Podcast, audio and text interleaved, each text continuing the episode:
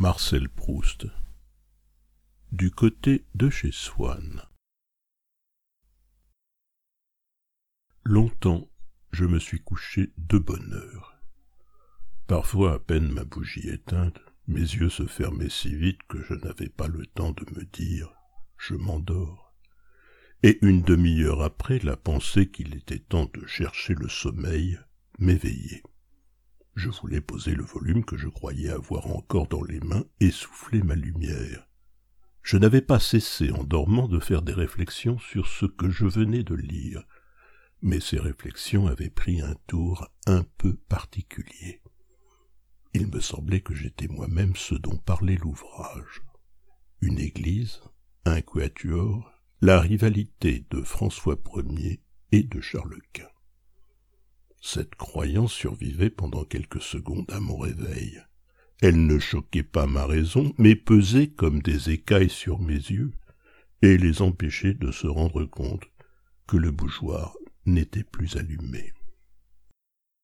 Puis elle commençait à me devenir inintelligible, comme après la métempsychose les pensées d'une existence antérieure.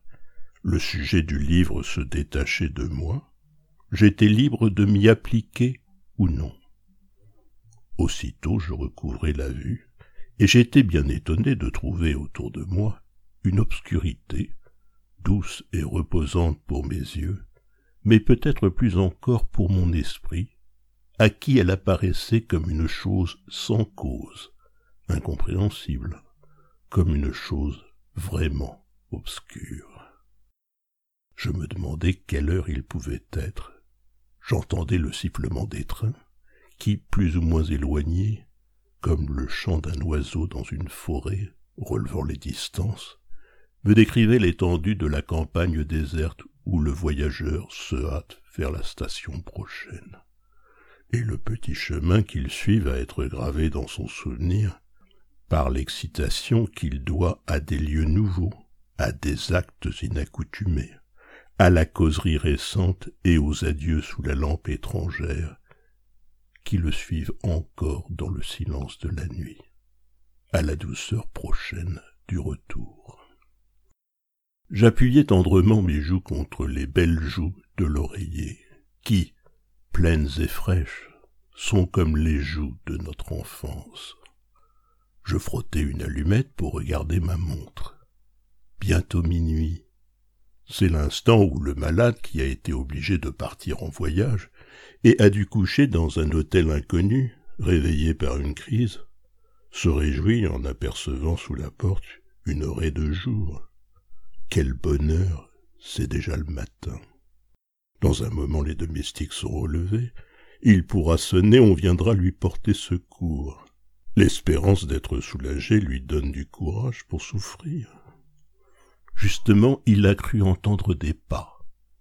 Les pas se rapprochent, puis s'éloignent. Et l'arrêt de jour qui était sous sa porte a disparu. C'est minuit, on vient d'éteindre le gaz. Le dernier domestique est parti, et il faudra rester toute la nuit à souffrir sans remède.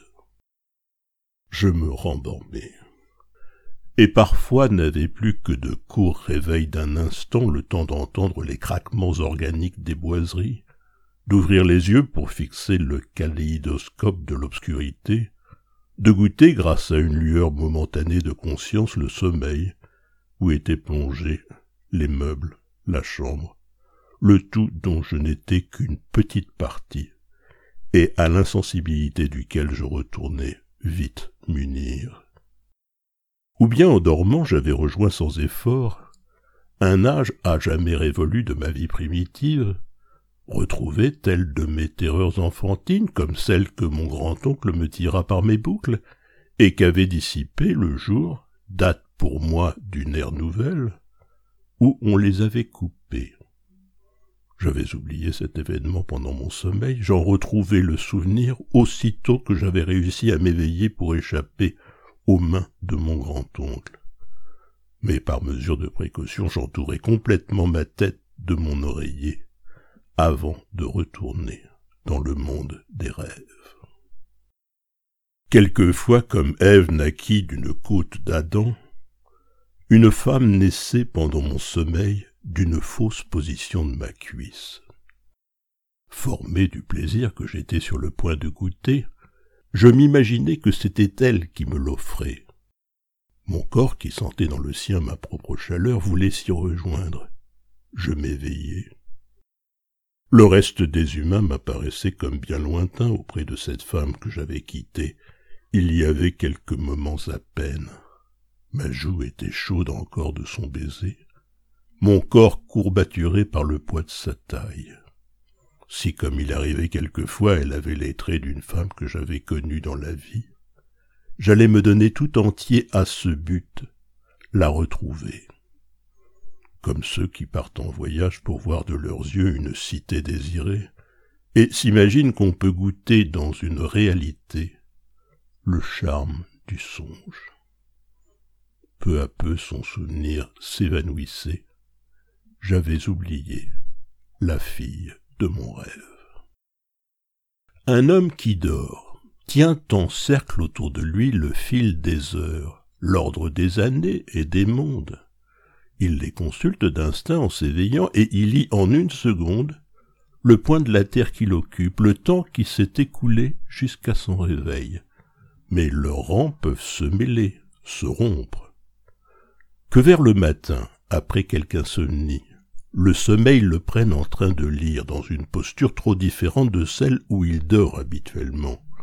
Il suffit de son bras soulevé pour arrêter et faire reculer le soleil, et à la première minute de son réveil, il ne saura plus l'heure. Il estimera qu'il vient à peine de se coucher. Que s'il s'assoupit dans une position encore plus déplacée et divergente, par exemple après dîner assis dans un fauteuil, alors le bouleversement sera complet dans les mondes désorbités. Le fauteuil magique le fera voyager à toute vitesse dans le temps et dans l'espace, et au moment d'ouvrir les paupières, il se croira couché quelques mois plus tôt dans une autre contrée. Mais il suffisait que dans mon lit même, mon sommeil fût profond et détendit entièrement mon esprit, alors celui-ci lâchait le plan du lieu où je m'étais endormi. Et quand je m'éveillai au milieu de la nuit, comme j'ignorais où je me trouvais, je ne savais même pas au premier instant qui j'étais. J'avais seulement, dans sa simplicité première, le sentiment de l'existence comme il peut frémir au fond d'un animal.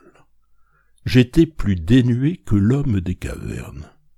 Mais alors, le souvenir, non encore du lieu où j'étais, mais de quelques-uns de ceux que j'avais habités et où j'aurais pu être, venait à moi comme un secours d'en haut pour me tirer du néant d'où je n'aurais pu sortir tout seul. Je passais en une seconde par-dessus des siècles de civilisation, et l'image confusément entrevue de lampes à pétrole, puis de chemises à col rabattu, recomposait peu à peu les traits originaux de mon moi. Peut-être l'immobilité des choses autour de nous est-elle imposée par notre certitude que ce sont elles et non pas d'autres, par l'immobilité de notre pensée en face d'elles.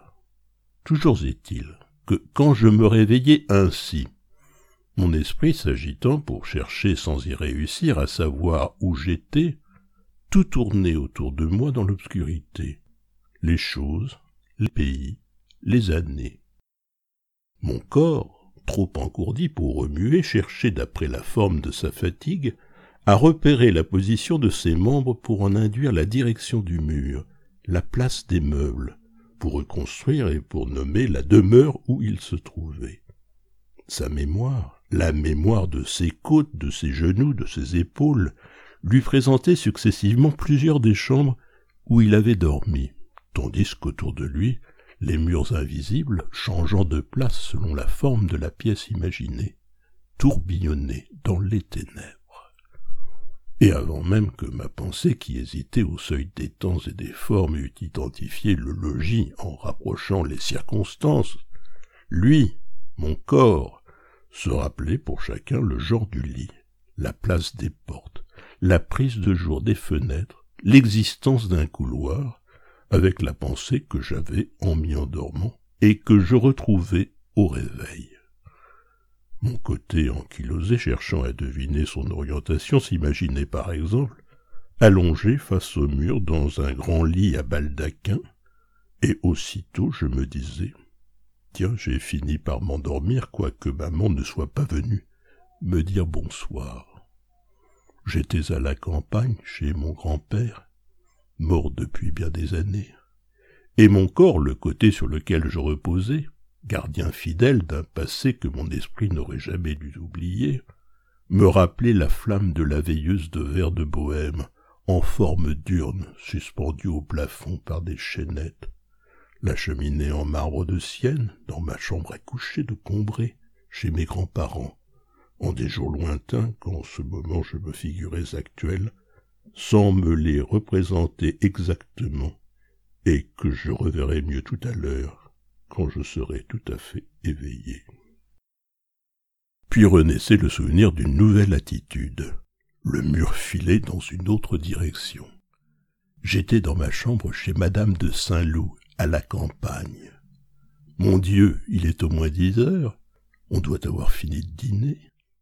J'aurais trop prolongé la sieste que je fais tous les soirs en rentrant de ma promenade avec madame de Saint-Loup avant d'endosser mon habit car bien des années ont passé depuis Combray, où dans nos retours les plus tardifs c'étaient les reflets rouges du couchant que je voyais sur le vitrage de ma fenêtre. C'est un autre genre de vie qu'on mène à Tansonville, chez madame de Saint-Loup. Un autre genre de plaisir que je trouve à ne sortir qu'à la nuit, à suivre au clair de lune ces chemins où je jouais jadis au soleil, et la chambre où je me serais endormi au lieu de m'habiller pour le dîner. De loin je l'aperçois quand nous rentrons traversés par les feux de la lampe, seul phare dans la nuit. Ces évocations tournoyantes et confuses ne duraient jamais que quelques secondes. Souvent ma brève incertitude du lieu où je me trouvais ne distinguait pas mieux les unes des autres les diverses suppositions dont elle était faite que nous n'isolons en voyant un cheval courir les positions successives que nous montre le kinétoscope. Mais j'avais revu tantôt l'une, tantôt l'autre, des chambres que j'avais habitées dans ma vie, et je finissais par me les rappeler toutes dans les longues rêveries qui suivaient mon réveil. Chambre d'hiver, où quand on est couché on se blottit la tête dans un nid on se tresse avec les choses les plus disparates, un coin de l'oreiller, le haut des couvertures, un bout de châle, le bord du lit, et un numéro des débats roses qu'on finit par cimenter ensemble, selon la technique des oiseaux en s'y appuyant indéfiniment, ou par un temps glacial le plaisir qu'on goûte est de se sentir séparé du dehors, comme l'hirondelle de mer qui a son nid au fond d'un souterrain dans la chaleur de la terre, et où le feu étant entretenu toute la nuit dans la cheminée, on dort dans un grand manteau d'air chaud et fumeux, traversé des lueurs des tisons qui se rallument, sorte d'impalpable alcôve, de chaudes cavernes creusées au sein de la chambre même, zone ardente et mobile en ses contours thermiques, aérée de souffle qui nous rafraîchissent la figure, et viennent des angles, des parties voisines de la fenêtre, ou éloignées du foyer et qui se sont refroidies.